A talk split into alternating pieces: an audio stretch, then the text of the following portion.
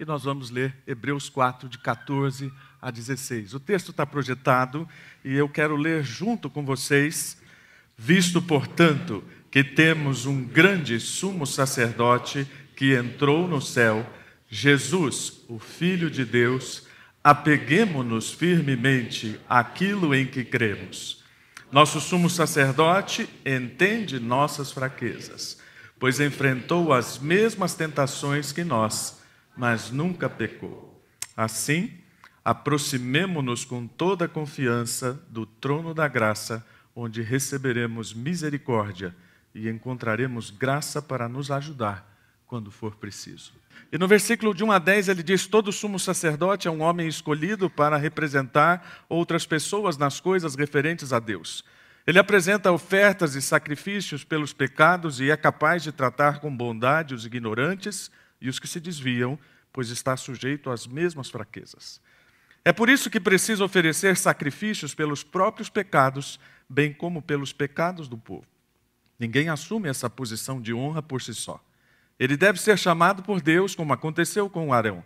Por isso, Cristo não tomou para si a honra de ser sumo sacerdote, mas Deus, que lhe concedeu essa honra, dizendo: você é meu filho, hoje eu o gerei. E em outra passagem diz: você é sacerdote para sempre, segundo a ordem de Melquisedeque. Enquanto Jesus esteve na terra, ofereceu orações e súplicas, em alta voz e com lágrimas, àquele que podia salvá-lo da morte, e suas orações foram ouvidas por causa de sua profunda devoção. Embora fosse filho, aprendeu a obediência por meio de seu sofrimento, e com isso foi capacitado para ser o sumo sacerdote perfeito e tornou-se a fonte de salvação eterna para todos que lhe obedecem, e Deus o designou sumo sacerdote segundo a ordem de Melquisedeque. Mas a impressão que eu tenho, mesmo sendo adulto, quando eu leio esse texto e... Quando eu leio esse texto para uma congregação tão seleta como essa é: será que a gente realmente precisa dessa pompa descritiva? Será que a gente realmente precisa de um sacerdote? A gente já nem usa mais essa palavra. A gente perdeu de vista toda essa pompa e circunstância das roupas, dos rituais, que, claro, deveriam ser externos para representar o que está dentro, mas a gente sabe, nem sempre é assim. Nós não nos damos conta que, ou não nos damos conta que, na verdade, estamos cercados por uma mentalidade que está nos dizendo a todo tempo: a religião é ruim, mas a espiritualidade é boa. E então nós trouxemos esse conceito para dentro da igreja e estamos dizendo o tempo inteiro: realmente religião é ruim, sacerdote é ruim, essas coisas são ruins, ou são ruins, mas a, a espiritualidade é boa. E então, como tudo isso é ruim, eu vou construindo minha própria espiritualidade. Essa é a tônica do nosso momento. E as pessoas estão dizendo: não, cada um tem a sua espiritualidade. Cada um constrói o seu relacionamento com Deus. Uma das coisas mais comuns nas conversas que eu tenho com pessoas que estão próximas, e é muito relativa a essa proximidade, mas que dizem estar próximas da igreja, é: eu tenho o meu próprio relacionamento com Deus. Mas recentemente, conversando com uma delas, ela foi honesta para dizer: eu reconheço que Deus tem um papel para a igreja na minha vida que eu ainda não estou entendendo e nem vivendo. Não é só essa história de espiritualidade, nós temos mais coisa atrás disso. Não é só essa história de culpar os outros por aquilo que nós não fazemos ou não sentimos diante de Deus. No começo do século dezesseis, Maquiavel disse o seguinte: nós, italianos, devemos à igreja e aos sacerdotes, antes de tudo, por termos nos tornado pessoas más e sem religião. Puxa, parece que disse hoje. Porque nós estamos ouvindo de muita gente: olha, tem tanta picaretagem nessa coisa de religião, de igreja, que é melhor eu me manter afastado disso.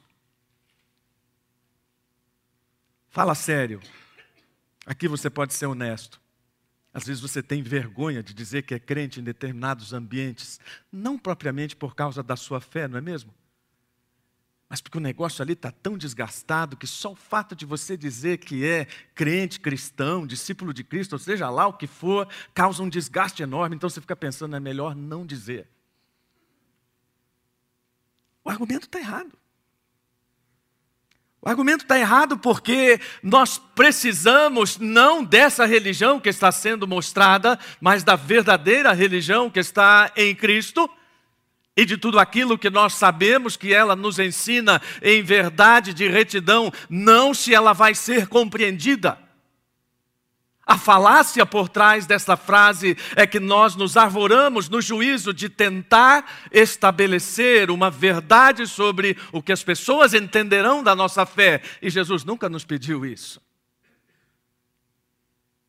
A mensagem de Jesus é bem clara. Vinde após mim. Meu fardo é suave.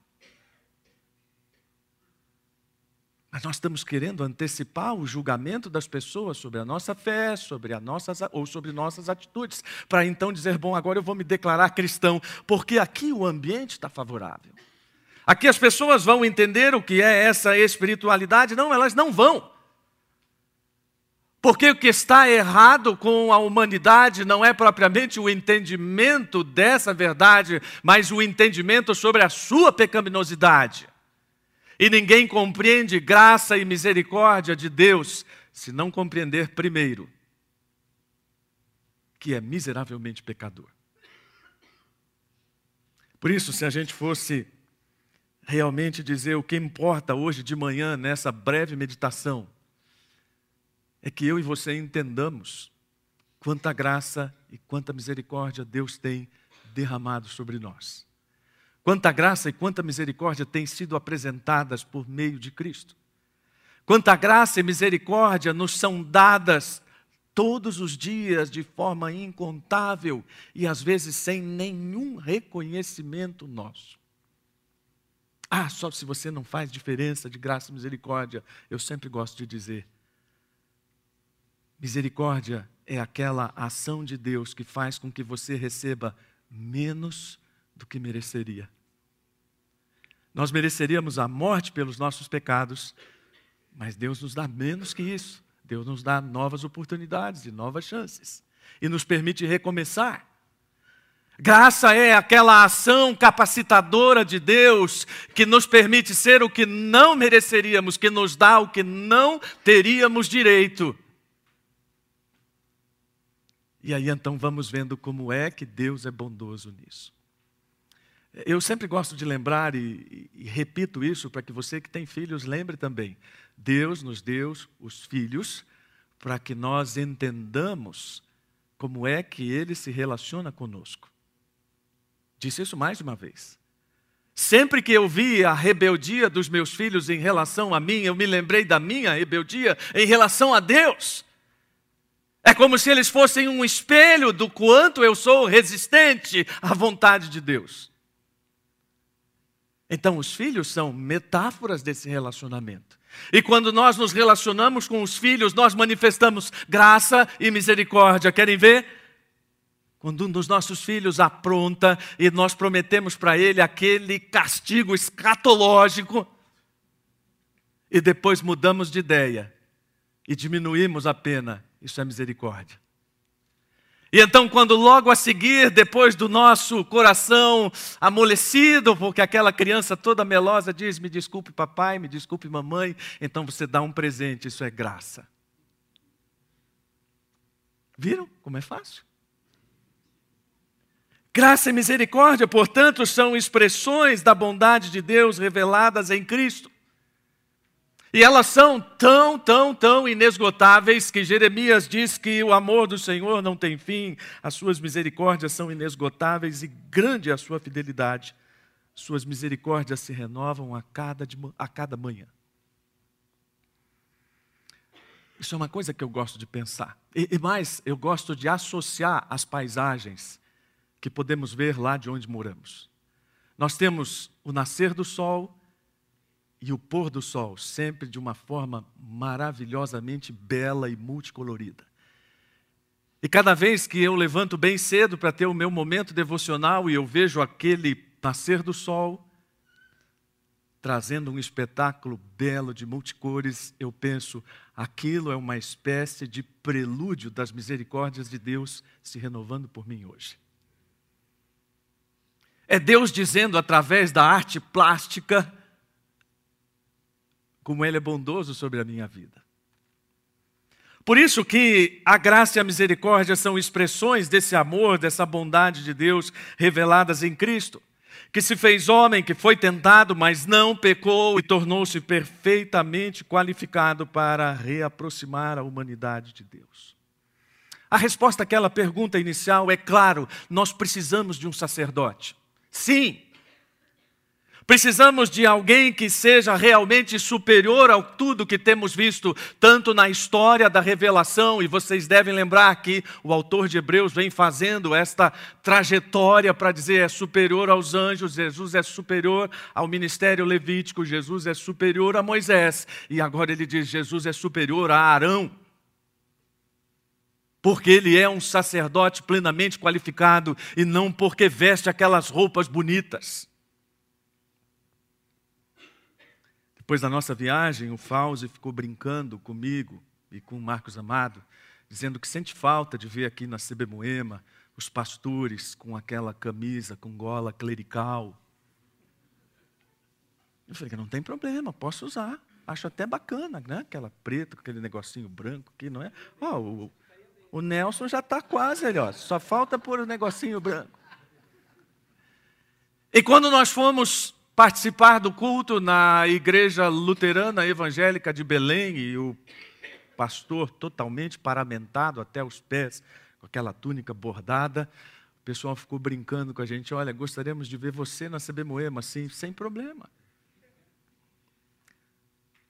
O próprio pastor Münter disse que a primeira vez que ele usou aquela, aquela túnica, a esposa dele estava lá na última fileira, morrendo de dar risada dele. Jesus veio para mostrar exatamente isso, olha, esse sacerdócio das roupas, dos ritos, desses negócios bacanas, isso era necessário, mas isso era imperfeito. A superioridade não vem por causa de uma roupa bordada com ouro, mas ela vem por aquilo que o próprio Jesus mostrou pela sua capacidade de se compadecer de pecadores, pela sua capacidade de já ter sofrido, por estar na presença de Deus e intercedendo por nós, como diz Romanos oito, trinta e quatro. Por estar vitorioso contra o pecado. É mais do que roupa, é mais do que gesto, é mais do que ritual. É mais do que a necessidade de ter que interceder pelos seus próprios pecados, porque uma das limitações dos sacerdotes daquele tempo era que eles precisavam não apenas interceder pelos pecados do povo, mas precisavam interceder pelos seus próprios. E então ele diz, Jesus é superior porque ele não precisa interceder. Ele é totalmente qualificado para dizer que os nossos pecados estão perdoados. Então, segure-se firme. Esse é o conselho do autor de Hebreus. Segure-se firme nessa verdade. Quando ele fala, apeguemo-nos firmemente àquilo em que cremos, é pegue e não solte. Quando eu entendi o que era essa verdade, eu nem sonhava em estudar teologia. Eu tinha uns doze, treze anos e estava aqui no Play Center em São Paulo. Se você tem mais de vinte anos como eu, você lembra do Play Center. E então nós fomos num brinquedo que se chamava Turbojet. E ali eu aprendi, du- aprendi duas lições, na verdade, uma sobre física e uma sobre teologia. Sobre física eu aprendi a força centrípeta, centrípeta ou centrífuga? Centrífuga.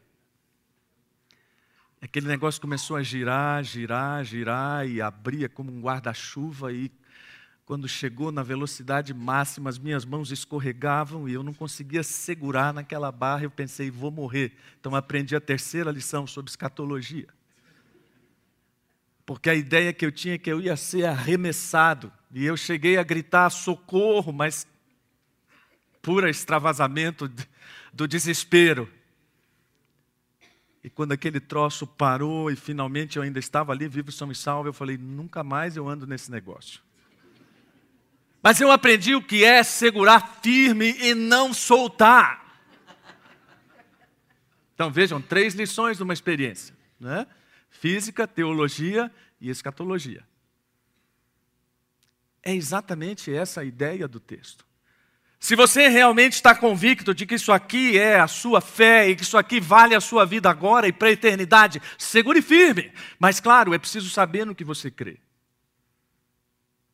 No começo desse ano, as pessoas que fizeram o curso com o pastor André escreveram lá o seu credo pessoal.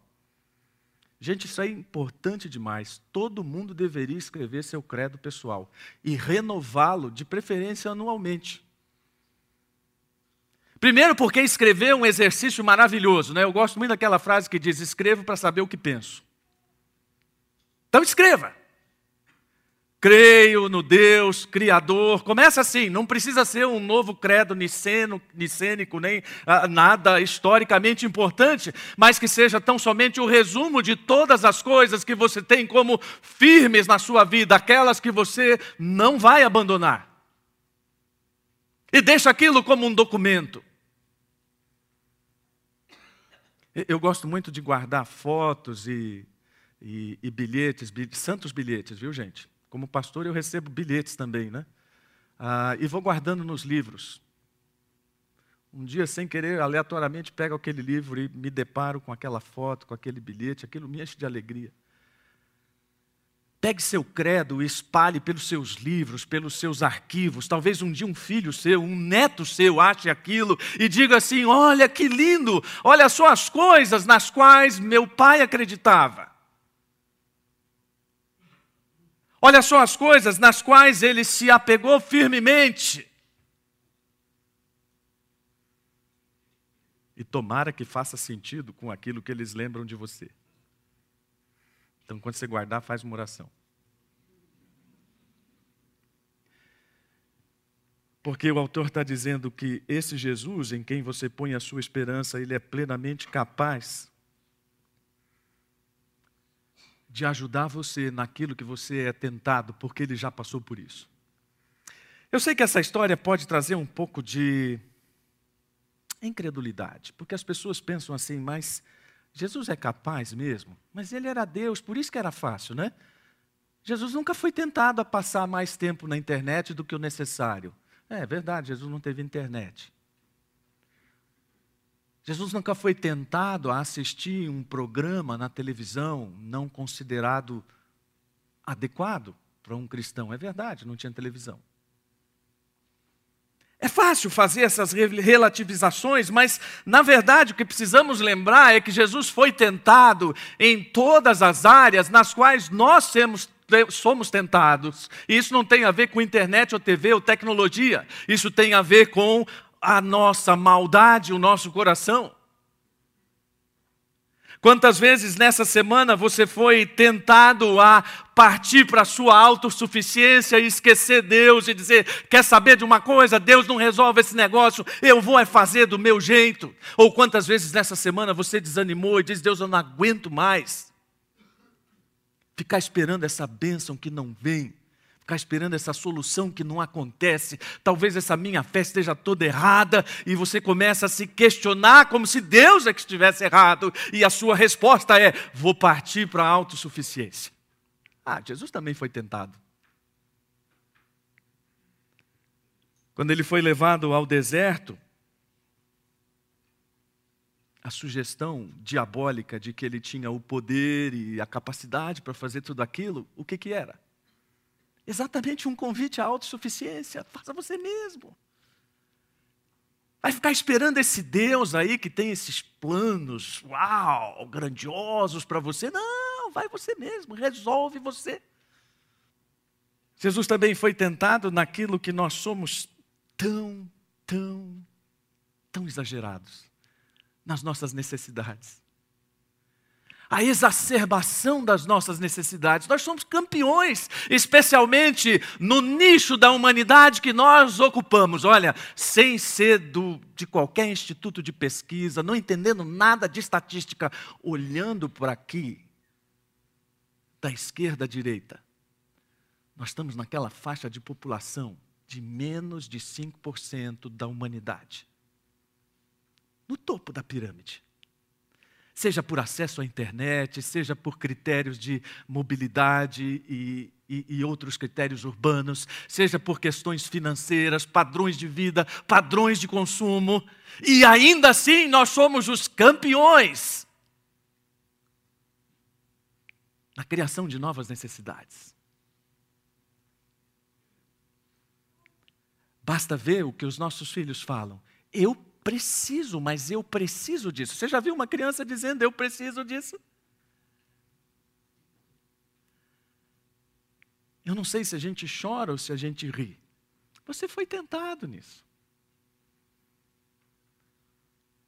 Jesus foi tentado também em relação ao seu imediatismo e à fuga do sofrimento. Nós fomos tentados nisso. Para que sofrer, cara? Sai dessa vida. Usa a cabeça. Um dos últimos dias que estávamos lá em Jerusalém, um vendedor lá se aproximou de nós, ele falava um português macarrônico. E ele foi dizendo, pastor, pastor, pastor. Aí chegou junto de mim, e do Cláudio, falou, pastor, pastor. E queria nos vender algumas coisas, e eu disse, não tem dinheiro. Ele disse, não tem dinheiro, pastor, não tem dinheiro. Usar a cabeça. Usar a cabeça, mudar de igreja.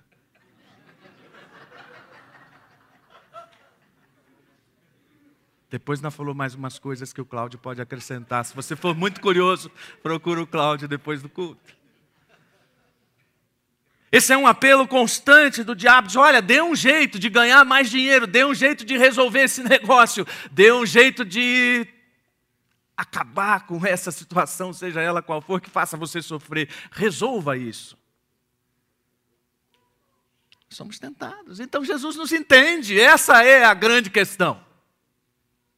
Jesus nos entende, não importa qual seja a natureza dos nossos pecados, e isso é, ou das nossas tentações, e isso é totalmente inesperado na história das religiões. Os estoicos, por exemplo, pensavam que Deus estava além de todo o sentimento. Deus não é alguém que sinta alguma coisa.